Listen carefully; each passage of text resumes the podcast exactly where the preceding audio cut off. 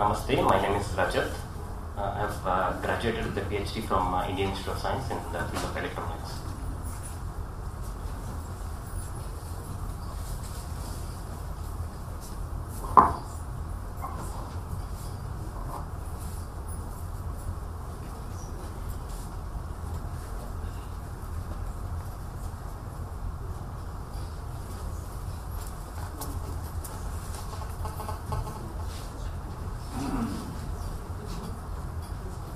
So, uh, the topic is Shastras. Is it an impediment to progress?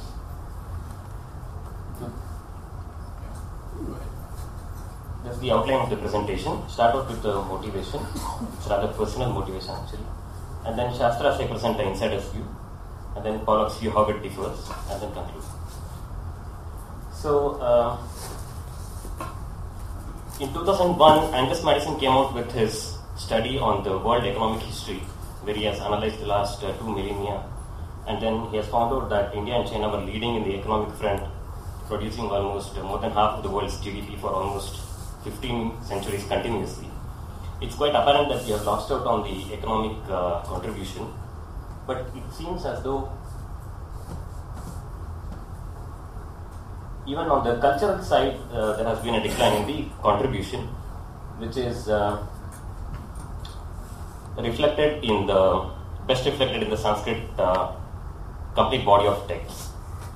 So, for example, many scholars agree that in literature after Kalidasa, literature I mean here Kavya, so after Kalidasa and even during Kalidasa, there has been not uh, the contribution which has come doesn't compare to the standards which Kalidasa has uh, given.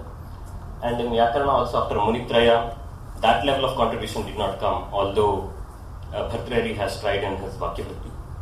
And Vedanta after Shankaracharya has not come to that standard, although there have been contributions, it's not that they are not there, but not to that level. Ayurveda again after the three grades. And uh, Swami Viveka- Vivekananda also points out that around the 11th, 12th centuries, in art, music, and sculpture, people started giving more importance to overdoing of detailing and uh, intricacy rather than focusing on simplicity and originality, and he calls it as a decline. So that's a point to note. He calls it as a decline. I'm not saying it's a decline. He observes this as a decline in one of his uh, lectures uh, in the work before us. It's, it's in the part of the lecture series from Colombo to Almora. You can find that. And uh, there is an exception to this general rule of uh, decline, where, especially in mathematics and astronomy, and also in architecture. This is pointed out by Pollock himself in his paper, and it's quite well, uh, I mean, we agree with it. So, in mathematics, we have the starting with all the way from Aryabhatta Varahamihira to the Kerala school, and even till Ramanujam, we see a good uh, continuity and continuous contribution. Although uh, it's a pity that Indians in general are not too aware of all these contributions. So, so for me, I need an explanation to understand this decline, whether we should really call it a decline, and if we call it a decline, why did it happen, and how do we, as Indians, rejuvenate and at least know our history better. So that is where I come from. So some of the explanations which people have given are obviously the invasions. But some people say it is not very satisfying because pre-Mughal invasion or pre-Islamic invasion, there have been other invasions. Greek, Huns, Shakas, Kushans. But India has warded them off successfully. Not only that, even it has accepted the people, the refugees, and integrated them well into the society. So, so, uh, so some people point out that maybe invasions is not the only answer possible. And Swami Vivekananda again points out that Buddhism and Jainism, when they were ruling the roost, uh, there was a lot of emphasis given for nirvana, for the masses also, emphasizing sannyasa too much. So that led to a decline in the kshatriya power, which again led to invasions uh, taking over. So that's another argument. And Sanjeev Sanyal, in his book, uh, Where is the Indian Renaissance, he says maybe there was a change in mindset where people suddenly started becoming inward looking rather than going out and exploring. Because he points out that India had a very thriving shipbuilding industry and had a very good uh, maritime history. But then suddenly this thought entered that crossing the ocean is a taboo. So we don't know where this change in mindset came about, and that could be one of the reasons for this decline. And finally, uh, Pollock says that Shastras, you know, is the reason for this decline, which we will take up for more uh, discussion. So before that, uh, why Indians hold Shastras on such a high pedestal, in my view, comes from this uh, Indian theory of epistemology or the theory of knowledge of pramanas. So this is mainly a contribution of the logicians, the Tarkikas, Nyaya Vaisheshika school of uh, philosophy, where they come up with six valid means of knowledge, so which I have uh, enumerated there. So Pratyaksha is direct perception. Anumana is one-step inference. For example, uh, you see smoke from a mountain, so you infer that fire is there in the mountain. Upamana is uh, an example. So in a book, I see the picture of a cow, and when I see a cow outside, I, you know, uh, I get a knowledge that it's the same cow. And Arthapatti is a two-step uh, inference. Anupalabdhi is not perception. For example, I don't see a cat in this room. And Shabda is reference. This is where the whole world of the Veda will come in. But what is more important is the definition of a pramana. So how do we know it is a valid means of knowledge? So for pramana, there are three criteria: anadhigata, abadhita, arthavat. So when I say anadhigata, in the absence of a certain pramana, I won't even suspect that I don't know something. For example, a blind man does not even suspect that he doesn't know color. So that is the importance of a pramana, a means of knowledge. And abadhita means that one pramana can neither verify nor negate the knowledge arising from another pramana. For example, so in this context, what it means is when I say Veda is Shabda Pramana, none of the other five, direct perception or any or any amount of logic or any amount of examples which people can come up with, will not be able to either verify the Vedic statements nor negate. No, this is the understanding. You may not agree with it, but this is the understanding of the Pramana Shastra. So, in this understanding is where the high pedestal for Shastra is validated. And Arthavat, of course, is uh, uh, some uh, means of knowledge should have some utility. So, that is very natural. And every Shastra, whether it has the status of Veda or slightly lower status, will have this Anubandha Chatushtaya, wherein it has to have some utility. There will be a subject matter there will be a relationship between the subject matter and the utility. And there should be a person who is qualified. What are the qualifications necessary to undertake such a, a pursuit of the knowledge of the Shastra? For example, in cooking, utility will be satiation of hunger. Vishaya subject matter is the recipe, how to cook. And the sambandha will be to procure the raw materials, to go through the process of cooking, and to finally eat the food which is produced. So each of the step is necessary and very important. And adhikari is, of course, one who has the ability to cook this recipe in a decently edible manner. Whereas you could have other shastras, for example, according to Advaita Vedanta, knowledge itself is the only way to moksha. So that is where the sambandha is once you get the knowledge, you don't have to do anything else. So this is enshrined in the Purusha, Purusha Sukta. Tameva viditva atimrutyumeti. So knowing alone, knowledge itself is the end. You don't have to do anything after that. So you'll have different shastras. So every shastra is a clear-cut Anubandha Chatushtaya. Anyway, so a couple of quotes, and for the interest of time, I'll skip these quotes. And uh, another important uh, uh, uniqueness of Hinduism is the separation of the Shruti and the Smriti. So when I said, uh, especially the Shabda Pramana, it refers to mainly the Shrutis, which are held to be eternal truths which are discovered by rishis. So, in this context, the rishis are called mantra drishtas because we hold the Vedas to be a collection of mantras. And Smritis are other works which are authored. So, notice the difference. The first Shruti is discovered. The best example given is like gravity. And Smriti is an authored text by sages. And the Smriti will always subserve the Shruti. That's the understanding. And this is what is unique to Hinduism because we all are very familiar with the havoc with the one book religions, as somebody mentioned, where the Shruti and the Smriti, the eternal principles and the social norms are combined into one book, and that is creating havoc in society. So, this is where we have the Smritis, wherein the Smritis will change from age to age. So, a certain text mentions that for Satya Yuga there is a particular Smriti, for the Dwapara there is another, for the Treta there is yet another, etc. So there is clear understanding that the smritis will vary over time according to the change in social conditions. But somehow, over time, we have lost this knowledge somehow as a society we have forgotten.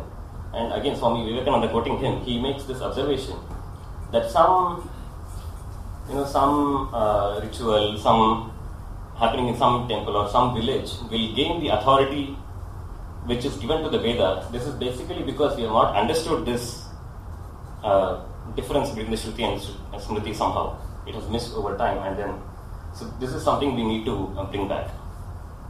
So maybe at this juncture, I we can say perhaps that it's not Shastra which is uh, an impediment to progress. Maybe it's our wrong understanding or misunderstanding of Shastras which we need to ourselves overcome. Okay, uh, so another important uh, topic is the difference of two Vidyas. This comes into Mundaka Upanishad. When the student Shaunaka asks his teacher, What is that?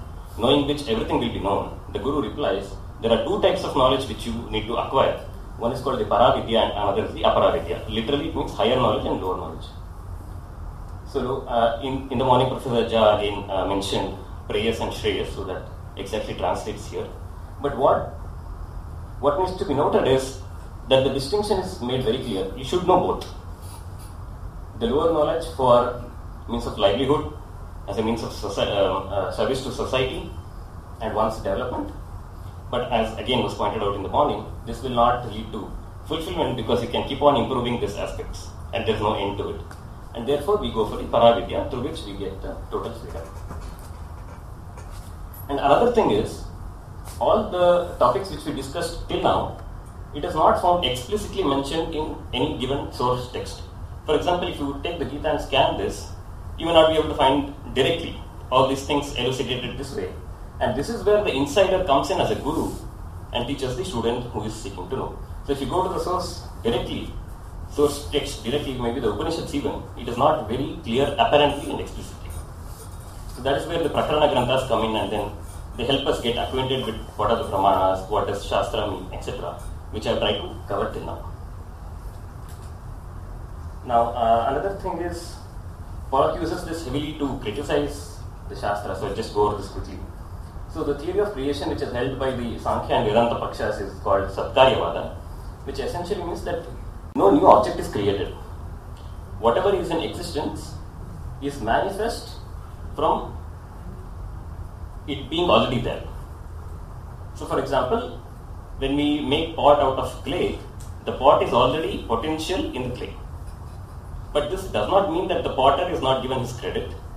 It only means that whatever is inherent, whatever is potentially there, alone can come out.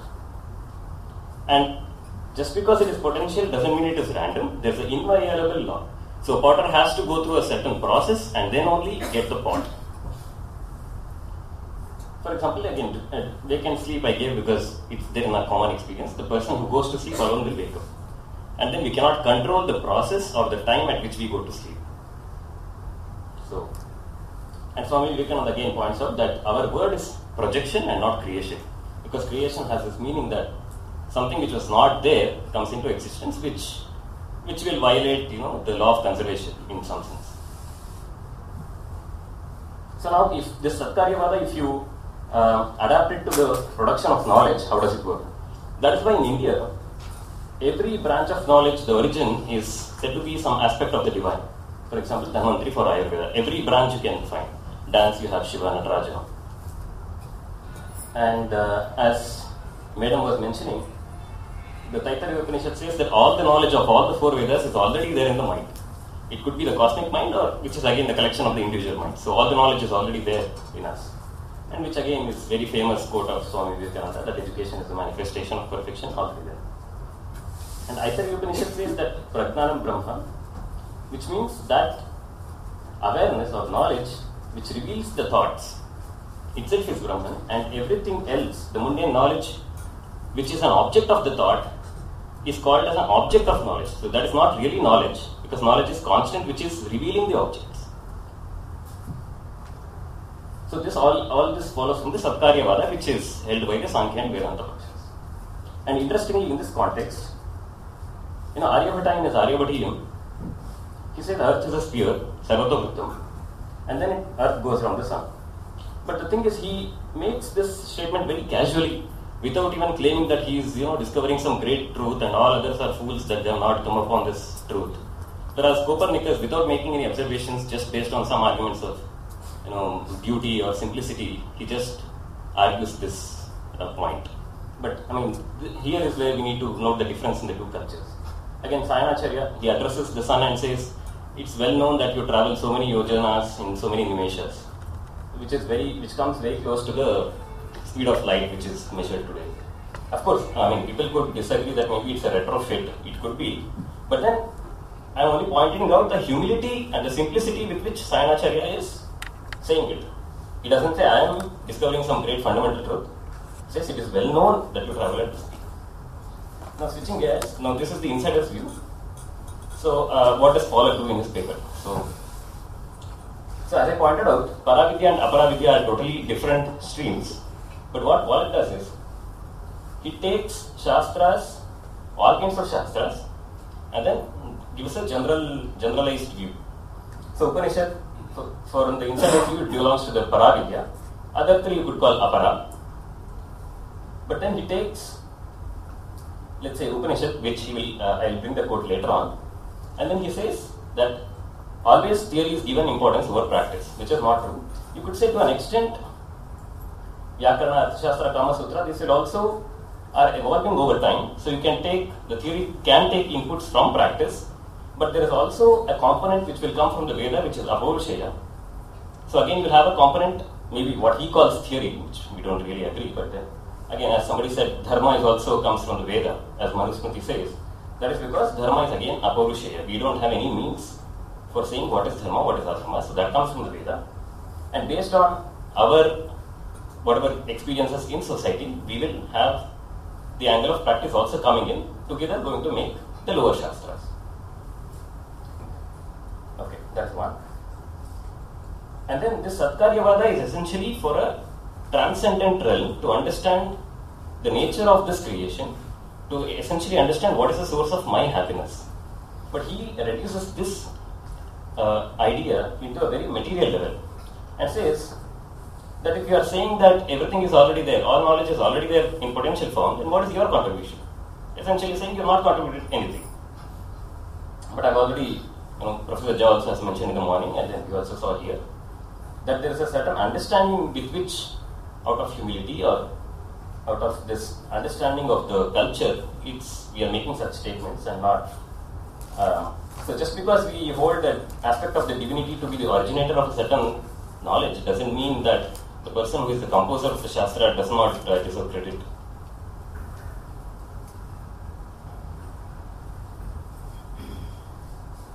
Again, uh, so knowledge is power is essentially a Western idea.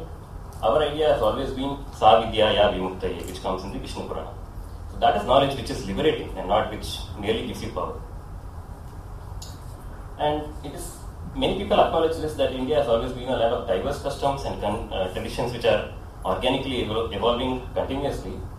But then he says goes goes on to say that sectional interests of a certain class of people, you know, is kind of universalized all over the um, wherever we call India or whichever uh, place the civilization was spread.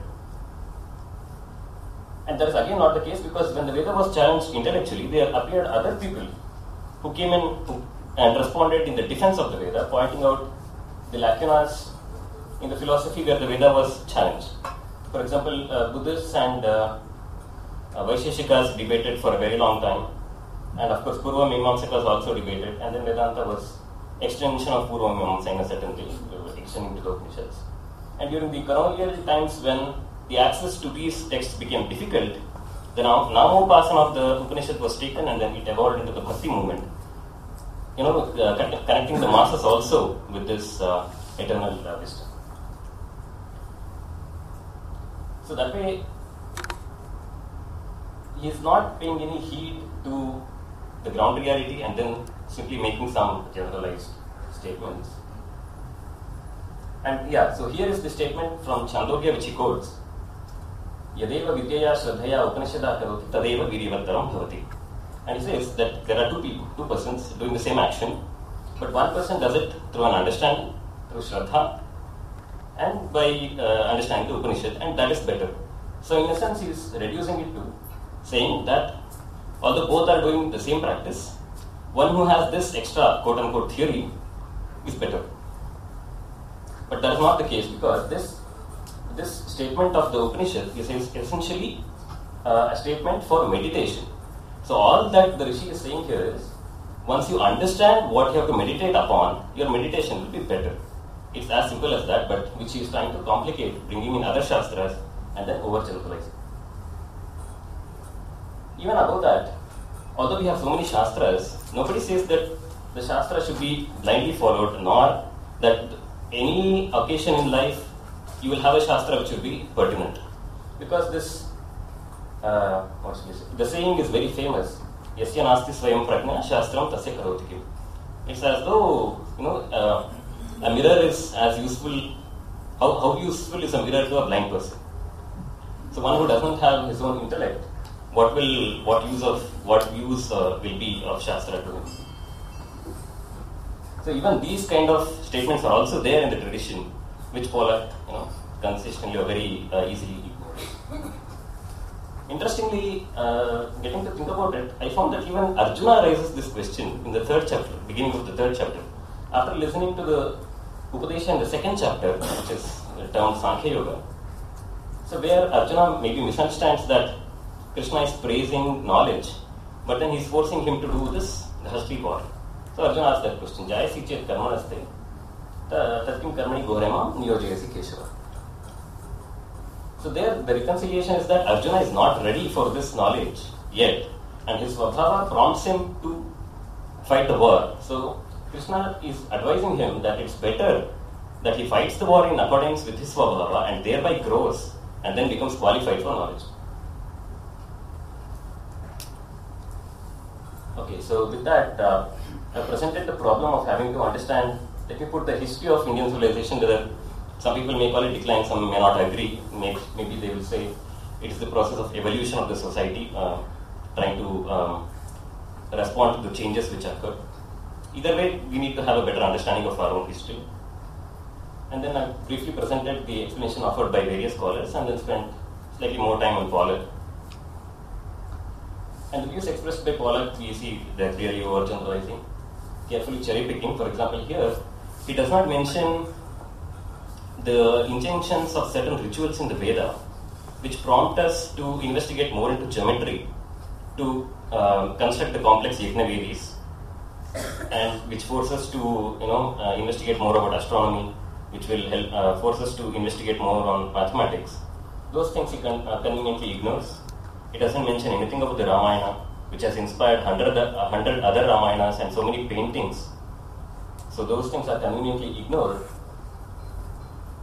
And then carefully again, so he's cherry picking some of the points to support his own uh, theory, and then generalizing across the shastras in a wide spectrum without uh, giving any heed to the breadth and depth of the Shastras. Finally, I would like to acknowledge all my gurus who have, with whose grace I've been able to uh, understand anything. If, if, if something is correct in my presentation, the credit goes to, them. That uh, I conclude it all. Thank you. Thank you for this opportunity.